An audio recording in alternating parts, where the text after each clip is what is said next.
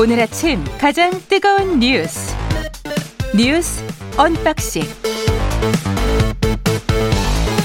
네, 뉴스 언박싱 시작합니다. 민동기 기자, 김민아 시사평론가 나오셨습니다. 안녕하십니까? 안녕하세요. 예, 어제 3시였었나요? 4시였나요? 3시였습니까? 3시, 3시경이었어요. 3시였죠? 예. 갑자기 그 속보가 뜨면서, 예, 김건희 씨가 사과를 한다. 윤석열 후보의 배우자 김건희 씨 사과가 있었습니다. 내용부터 짚어보죠. 모든 것이 본인의 잘못이고 불찰이다. 부디 용서해달라. 이렇게 사과를 했습니다.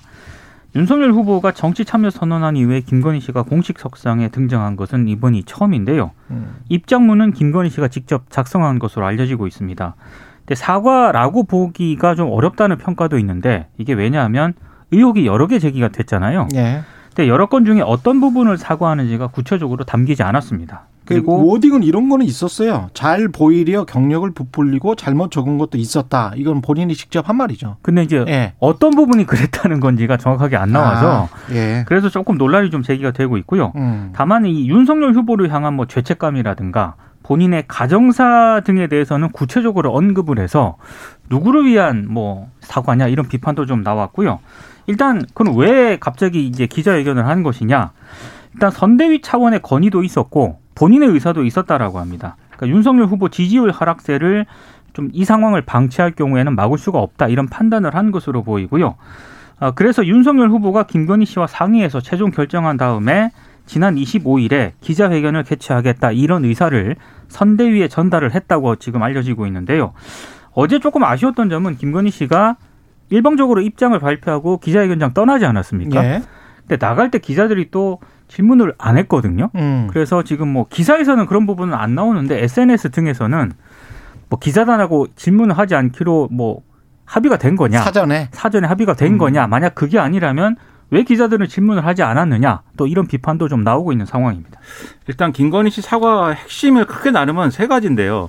첫 번째는 허위 이력 의혹에 대해서 지금 말씀하신 것처럼 인정을 한 거예요, 사실상. 음. 근데 이걸 별도 자료를 내 가지고 선대위 측에서 뭘 그러면은 구체적으로 잘못했는지를 쭉 정리를 했는데 뭐 세세하게 다 말씀드리긴 어렵고 대체적으로 그동안 언론의 비판이 어, 합당한 비판이다라는 취지입니다. 다만 몇 군데에 있어서는 좀 억울하다는 거고 특히 그 재직증명서를 위조했다 이 부분에 대해서는 위조가 아니다 이렇게 주장을 하는데 재직증명서 그렇습니다. 저 게임- 게임, 게임 산업협회 산업협회. 그렇습니다. 그것도 있고 뭐 어. 이 그런 것들을 위조했는지에 대해서는 위조가 아니다라고 지금 주장을 하는데 예. 이거는 추가로 그러면은 다뤄볼 내용이에요. 그러면 근데 이 그건 증거가 12 를. 나와야 되는 거 아니에요? 주장만 지금 있는 거지 않습니까? 계속. 그렇습니다. 그러면 위조가 아니라는 증거를 제시를 해야죠. 그러니까, 그러니까 이- 기획이사 재직 경력 등을 좀 부풀려서 적은 의혹이 제기가 됐잖아요. 예. 그 위조 의혹도 제기가 됐고 음. 여기에 대해서 국민의힘 쪽에서 내놓은, 내놓은 답변은 그럴듯한 경력처럼 기재한 것은 잘못이다. 요 워딩입니다. 그러니까 기획이사라는 직함이 공식적인 어떤 뭐 이사로서의 지위를 연상케 한다 뭐 이런 얘기인데 음. 그래서 그 부분이 사실은 불분명합니다. 이제 그 무보수 비상근이라고 계속 주장을 하고 있습니다. 그렇습니다. 네. 예. 그래서 그게 불분명한데 그건 CCBB 가려야 될 내용인데 어쨌든 전반적으로는 인정을 했다. 이 부분이 하나가 있고 두 번째 그러면 이제 앞으로 어떤 활동을 하겠다는 거냐에 대해서 이제 본인이 설명을 많이 했는데 어, 남편이 대통령이 돼도 아내 역할만 충실히 하겠다라고 이제 얘기를 했고요. 제가 없어져서 남편이 남편답게 평가받을 수 있다면 차라리 그렇게 하고 싶다. 이렇게 얘기를 했습니다. 이게 이제 윤석열 후보가 지난번에 동아연, 동아일보 인터뷰에서 영부인이라는 말을 쓰지 말자든지 청와대 제2부속실을 폐지하겠다든지 그런 얘기의 연장선 아니냐 이렇게 해석이 됐는데 국민의힘에서 추가로 밝힌 바에 따르면 선거운동을 하지 않겠다는 뜻은 아니다. 이렇게 얘기를 하고 있어요. 그래서 오늘 보도 나온 걸 보면은 뭐 전국의 봉사활동을 이제 한다든지 또 신년이나 설을 계기로 윤석열 후보하고 공개 석상에 등장한다든지 이런 것들은 거론되고 있다고 해서 어쨌든 역할을 최소화하겠다. 근데 안 한다는 건 아니다. 이제 이런 취지인 것 같고요. 그 여기까지는 이제 그동안에 제기된 의혹의 의혹을 해명하고 설명하는 어떤 부분이라고 한다면 어 사실 불필요한 내용이 있었습니다. 분명히 제가 볼 때는 그게 예. 이제 개인사와 관련된 부분이었는데 뭐 윤석열 후보를 처음 만났을 때 인상이라든가 검사 검사라서 무서운 줄 알았는데 호탕하고 뭐 후배를 챙기는 사람이었다라든지 음. 그다음에 이제 본인의 이제 아픈 이제 개인사 뭐 이제 윤석열 후보가 국, 정원 댓글사 할 때 이제 뭐 유산을 했다든지 이런 것들 그런 걸 얘기했는데 이게 핵심적인 어떤 의혹하고는 별개의 문제고 그런 개인사는 사실 다른 기회에 설명하는 게 훨씬 더 적절해 보이거든요. 다른 어떤 것들에 대해서. 그래서 이런 게 들어간 것도 김건희 씨의 어떤 사과나 이런 거에 진정성을 의심하게 만드는 그런 요인이기 때문에 상당히 평가를 낮추는 그런 어떤 내용이 되고 있고요. 다만 저는 이제 김건희 씨가 어쨌든 본인이 직접 나와서 사과를 한 거니까 그 부분에 본인이 용기를 냈다는 거. 음. 그 점에 이제 평가하고 싶은데 이런 논란이 좀 남았다는 거에 대해서는 좀 아쉬운 부분입니다. 근데 이런 사과문 같은 경우에는 워낙 첨예하게 지금 논란이 제기된 상황에서 발표를 하는 거기 때문에 개인이 본인이 직접 썼다 하더라도요. 이게 선대위 차원에서 저는 충분히 논의가 됐어야 되는 사과문이라고 보거든요. 예. 근데 개인사가 지나치게 많이 들어가 들어가 있고 이런 걸 봤을 때 음. 이게 선대위 차원에서 논의가 된 사과문이 맞느냐 이런 의문은 좀 제기가 되고 있습니다. 그러니까 이게 사과라는 게 어쨌든 이렇게 국민들의 어떤 국민들이 진정성을 이제 알아줘야 되는 게 사실 사과인 거잖아요. 대국민 사과라는 것은. 그런 맥락에서 좀 부적절하고 좀 부족한 부분이 있는데 다만 이제 이후에 윤석열 후보의 역할이 그래서 제가 볼 때 중요한 것 같아요. 왜냐하면 지금의 상황이 이렇게 김건희 씨 관련 의혹이 악화된 배경에 한 절반 이상은 윤석열 후보가 대응을 잘못했기 때문이다라고 저는 생각을 하거든요. 예를 들면은 이 허위 이력 의혹이 제기되고 이랬을 때 기자들에게 막 오히려 막 호통을 치지 않습니까? 어, 시간 강사 어떻게 뽑는지 당신들이 알아보고 취재를 해봐라 이런 식으로 나왔는데 그러면 이제 김건희 씨가 사과를 한 이후에 윤석열 후보의 대응이나 또 이제 김건희 씨 관련 의혹을 다루는 테러나 이런 것들이 확 바뀌었다. 이런 맥락이 있어야 국민들이 아 김건희 씨가 본인이 직접 사과할 때는 좀 어 좀 어, 애매모호했는데 윤석열 후보 하는 거 보니까 반성하네 이렇게 생각할 거거든요. 근데 그런 행보를 앞으로 보여줄 수 있을 거냐? 당장 윤석열 후보가 이 사과를 놓고 사과했으니까 된 거 아니냐? 더 얘기하지 마라 이런 태도로 간다면 이 사과만으로는 이제 진정성을 증명하기가 다소 어려워질 것이다라고 봅니다. 지금 허위 경력 이력뿐만이 아니고 사실은 김건희 씨는 양평동 개발 사업도 그 어머니와 함께 한 거잖아요. 그렇죠. 거기에 등기사로 잠시 등재가 돼 있었기 때문에 거기에 관해서도 좀 이야기를 해야 되고 도이치모터스 같은 경우도 검찰이 지금 어물쩡 지금 넘기고 있는데 네. 이건 상식적으로 제가 오랫동안 주식시장을 와치를 해본 사람으로서 이런 일은 일어나기 힘들어요. 이거 이 부분은 정확하게 기자들의 질문을 받아야 되고 김건희 씨로부터 어떤 자료를 넘겨받아서 특히 지금 좀 홍상훈의 경제쇼 진행하고 있는 홍상훈 기자가 계속 질문을 하고 있지 않습니까? 타사 출고할지 타사 입고할지 관련된 그런 내용들이라도 정확하게 확인을 해줘야 돼요. 이걸 그냥 그냥 퉁치고 넘어갑시다. 라는 식의 태도는 안 됩니다. 그리고 언론도 이런 지금 거대한 문제들 있지 않습니까? 양평동 개발 사업이랄지 이런 것들은 지금 그게 수질 보존 구역이었다는 거잖아요. 네. 이런 일들이 만약에 다른 사람들에게 일어났으면 지금 문제 제기 안 했겠어요? 코바나 컨텐츠 전지협찬 의혹도 있습니다. 한강으로 들어오는 물이에요. 한강으로 들어오는 물. 서울 시민들이 마시는 물인데 이 북한강 상류 지역입니다. 이 양평동 개발 사업과 도이치모터스 주가 조작 같은 경우는 그 의혹이 많기 때문에 명확하게 해명을 해야 됩니다. 그래서 제일 안 좋은 그림이 예. 이 사과 이후에도 윤석열 후보가 음. 말씀하신 그런 여러 의혹들에 대해서 방어적으로 나오고 배우자니까 덮어주는 것처럼 하고 지금까지 이 허위 이력 문제에 대응한 것처럼 그런 유사한 모습을 보이면 국민들이 아 윤석열 후보는 대통령이 돼도 청와대에 가면은 그렇게 되나 보다라고 생각할 거예요. 그러면 안 됩니다. 그래서 그런 의혹을 씻어줄 수 있도록 이제는 대응 방법이 이 사과를 기점으로 해서 확 바뀌어야 된다. 그래서 예. 최경환 기자하고 인터뷰를 해야 돼요. 그래갖고 막 물어보면은 다 답을 하고 해명을 해야 그런 태도로 바뀌어야 됩니다. 예.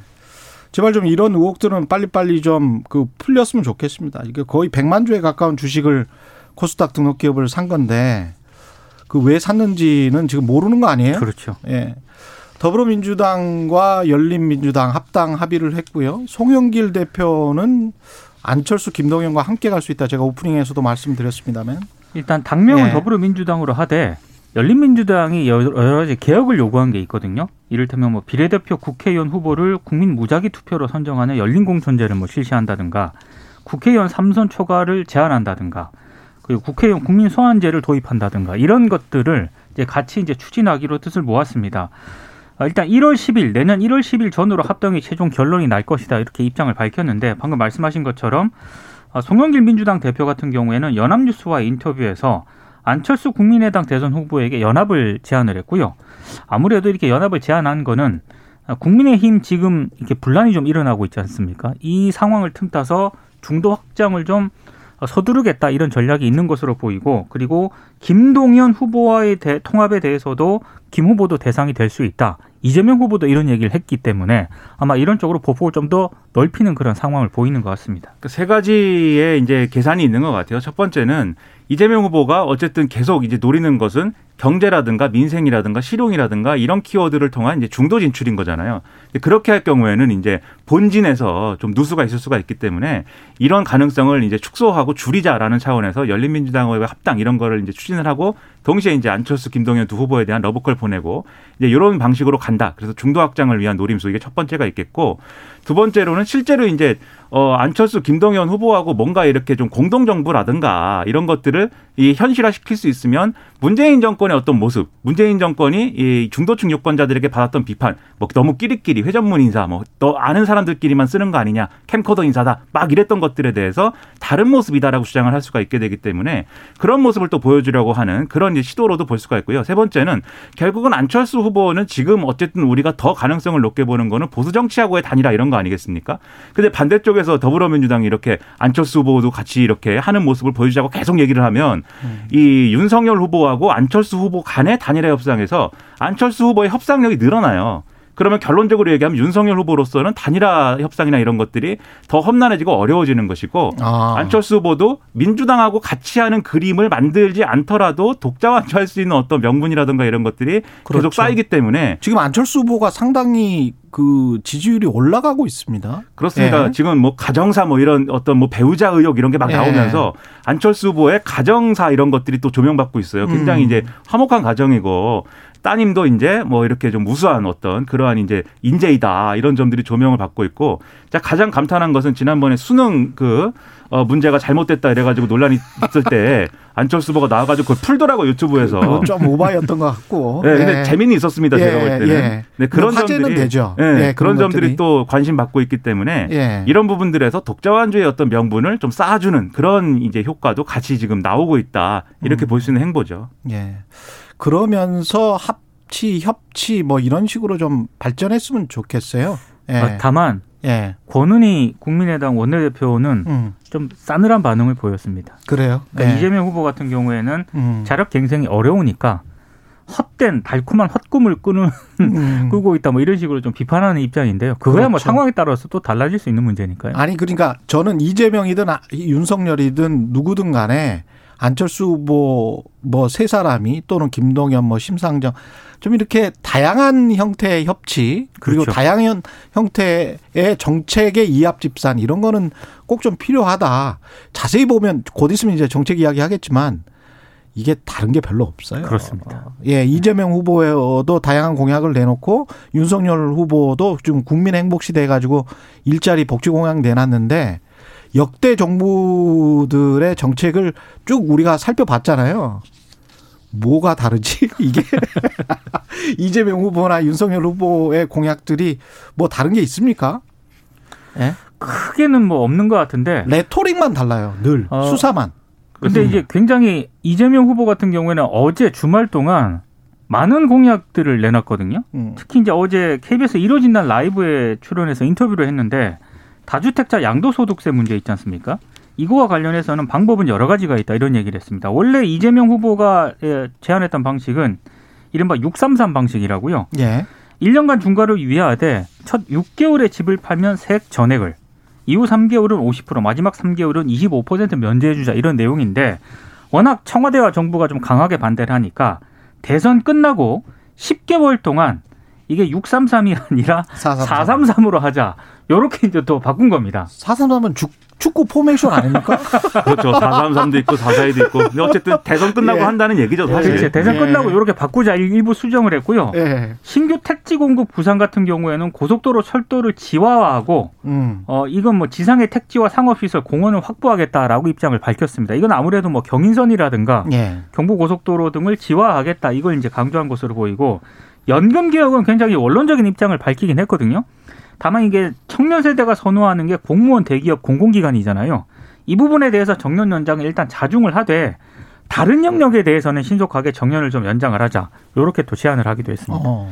그러니까 지금 쭉 말씀하신 게 사실 기존에 이제 아까 말씀하신 대로 기존에 정부가 고려하는 어떤 정책 중에 하나로 이제 좀 얘기가 됐던 것이거나 예. 또는 선거 때 이제 많이 공약들 했던 거예요. 예를 들면 뭐 지하 고속도로나 철도를 지하화해 가지고 거기다가 이제 공급 물량을 풀 수 있는 뭐이 대지를 확보한다든지 그래서 이제 이게 엄청나게 새로운 얘기다라고는 보이지 않는 부분들이 있고 마찬가지로 윤석열 윤석열 후보도 후보 정책들. 네, 행복 경제 이렇게 네이밍 했습니다만 국민 행복 시대. 네. 근데 뭐가 행복한 거냐라고 보면은 사실 그건 잘 알 수가 없고 일자리 복지 공약. 그렇죠. 네. 일자리가 네. 꼭 복지다 그래가지고 좀 안정적인 비교적 안정적인 일자리 주 36시간 이상의 안정적인 일자리를 이제 공급하겠다 이런 얘기고 그걸 위해선 수단으로 대기업에 뭐 이렇게 해주는 게 아니라 음. 중소기업이라든지 스타트업이라든지 중소 중견기업 이 세제 혜택 그리고 여기서 연구 개발하는데 이 비용 필요한 거 지원해주고 세제 혜택 주는 거 이런 것들을 이제 하겠다라고 주장하고 복지 제도도 확대하겠다. 그렇죠. 복지도 선별적 복지의 방식으로 확대하고 그다음에 음. 코로나19 사태에 대응하기 위해서 긴급복지 지원제를 확대하고 음. 근로장려세제에 대해서도 받기 위한 요건을 완화한다 이런 거거든요. EITC. 그렇죠. 예, 문재인 정부의 성, 뭡니까 소득주도 성장 정책 중에 하나죠. 그렇습니다. 예. 이게 근데 뭐 소득주도 성장 얘기도 있지만 이명박 정부 때도 도입됐고 박근혜 정부 맞습니다. 때도 확대했고 뭐 이래 온 거예요 사실. EITC는 그냥 선진국들의 뭐랄까요? 그냥 트렌드입니다. 저 트렌드. 모범 모범 예. 답안 중에 하나고 예. 사실 정부라면 예. 어느 정부와 막론없이 이건 해야 되는 그래서 사안입니다. 제가 뭐 별로 다른 게 그렇죠. 없다라는 거예요. 그리고 역대 예. 선거에서 한 번도 누가 뭐 대기업 중심의 성장을 하자라고 주장한 거는 사실은 이명박 대통령 정도인데 음. 그것도 노골적으로 대기업 중심이라고 얘기한 게 아니라 비즈니스 friendly라고 했던 거고 예. 다들 중소기업 중견기업을 키워가지고 어 이런 이 강소기업을 키우자라고 했었습니다. 이제 그 연장선상에서 이제 얘기들이기 때문에 말씀하신 대로 이게 큰 어떤 차별점이나 이 후보만이 할 수 있는 어떤 그러한 어떤 걸 보여줬다라고 얘기하기에는 좀 어려운 얘기들이었다는 거죠.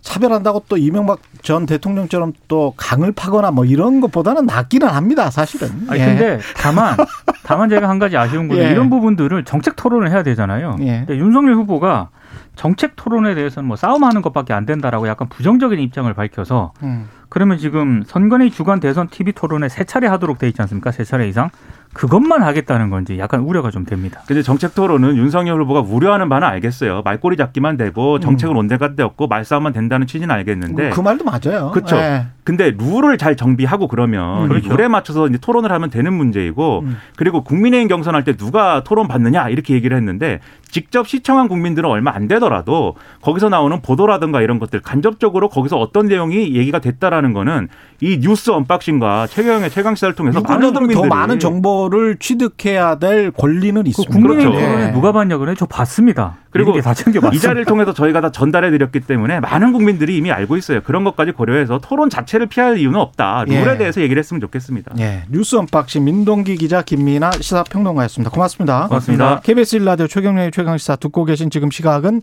7시 40분입니다.